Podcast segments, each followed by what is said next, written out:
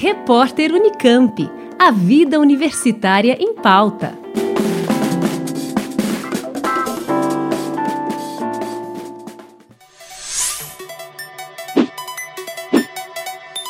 O filme Limiar é um documentário que trata da transição de gênero de um filho a partir da perspectiva da mãe.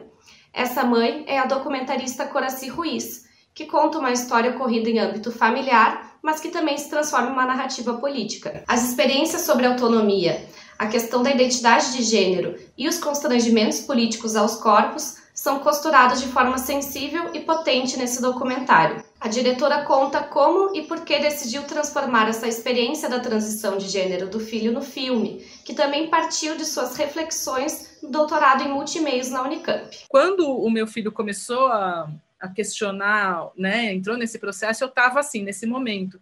E eu tive como uma primeira reação é, pedir para filmar, quando ele me falou assim. Então, falei, posso, posso fazer uma entrevista? Posso te filmar? Você pode me explicar o que, que, é, que, que é tudo isso? Para mim era tudo muito novo e tal. E ele topou. Então, assim, ali naquele momento, eu acho que o filme começou a entrar nesse caminho. Ao mesmo tempo, é, não tinha como eu saber até onde aquele processo do meu filho iria, e se aquilo ia poder virar um filme, se aquilo ia parar por ali, se ia continuar, se ele já ia se encontrar logo no primeiro, porque ele passou muito tempo, né? Acho que assim, o que acabou virando muito matéria para o filme foi essa, essa busca dele, que passou por várias etapas, e aí me obrigou também a, a transicionar junto, assim, né? No sentido de, da, da minha própria transformação para acompanhar ele. No final do ano passado, de 2016, eu tipo, meio que entendi qual era meu gênero.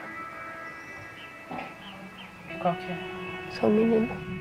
Coraci também explica que entender a transição de gênero passou por entender que existe também uma transição na forma como os pais ou responsáveis exercem o seu papel de cuidado na infância, na adolescência e na vida adulta dos filhos. Teve um processo que perpassou o filme, perpassou a minha experiência como mãe, eu acho que é que a gente, quando, quando você tem um filho e ele nasce, ele é bebê, ele é pequeno, a gente é, tem uma responsabilidade, um poder muito grande sobre o corpo do, do, seu filho. Você vai decidir se vai comer doce, se não vai comer, né, o que, que vai comer, se é vegetariano, se não é, se vai usar fralda descartável de pano, para que escola que vai, com quem vai conviver. A gente decide tudo para a criança. Isso faz parte do cuidado. E aí um processo que foi assim, para mim, é, é, um pouco é, lento, né? E se passa ali ao longo do filme, é de perceber como, quando o seu filho vai crescendo, né, vira um adolescente, depois vira um jovem, depois um adulto, a gente tem que entender que a gente deixa de, deixa de ter esse poder, né, sobre o, o corpo do nosso filho. E aí o, cuidar, o cuidado, né, a tarefa do cuidado, quando chegou a adolescência, eu comecei, tive que entender que era abrir mão desse poder e é, conseguir estabelecer um diálogo o mais franco possível. Característica dos documentários autobiográficos, a narrativa une uma experiência do domínio do pessoal ao seu contexto político. Assim, entender a questão da transição de gênero também passou por preocupar-se com esse momento de ascensão de um neoconservadorismo. Quando a gente conta uma história muito íntima, muito pessoal, a gente faz isso também é, com a intenção de que ela possa reverberar, né, possa repercutir, possa, enfim, contribuir é, com, com as movimentações que, no fundo, são sempre políticas, né, ainda mais quando a gente fala desses corpos e dessas experiências, é, como no caso o limiar dos corpos trans. Né? Então, acho que essa, essa é uma busca né, essa, essa, relação entre o pessoal e o político, entre o que é o íntimo e o que é o universal, ela é sempre uma busca que perpassa essas realizações é, de documentários autobiográficos.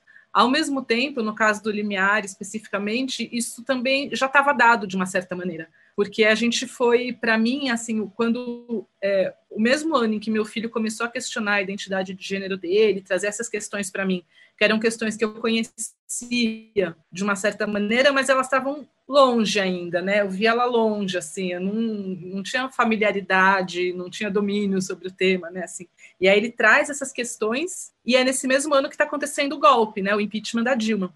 E aí e o impeachment da Dilma, todo esse movimento que depois veio desembocar nesse nosso governo ultraconservador, ele veio sempre muito carregado é, é, desse combate ao que eles chamam lá de ideologia de gênero, combate aos direitos das mulheres, aos direitos reprodutivos, é, é, quando o Temer assumiu, né, veio aquela reportagem toda da mulher bela, recatada e do lar. Então, assim, por mais que fossem movimentos é, políticos, eles vieram junto com, com um moralismo e, na verdade, com uma carga muito grande de preconceito e de violência, né, contra esses corpos todos que já eram marginalizados. Então, é, é muito imbricado, porque tudo estava acontecendo ao mesmo tempo. Então, o fato de estar acontecendo o golpe, o fato de que eu estava ali filmando as manifestações para um outro projeto, mas de eu ter assim ido em muitas manifestações, ter ido para Brasília, ter ido para lá e para cá com essa história,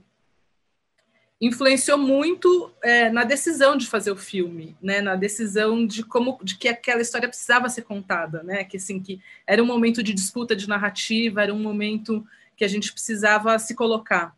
Se quiser saber mais sobre o documentário, acesse a reportagem no portal da Unicamp e no canal da TV Unicamp no YouTube. Liana Col para o repórter Unicamp. Rádio Unicamp, música e informação de qualidade. Repórter Unicamp. A vida universitária em pauta.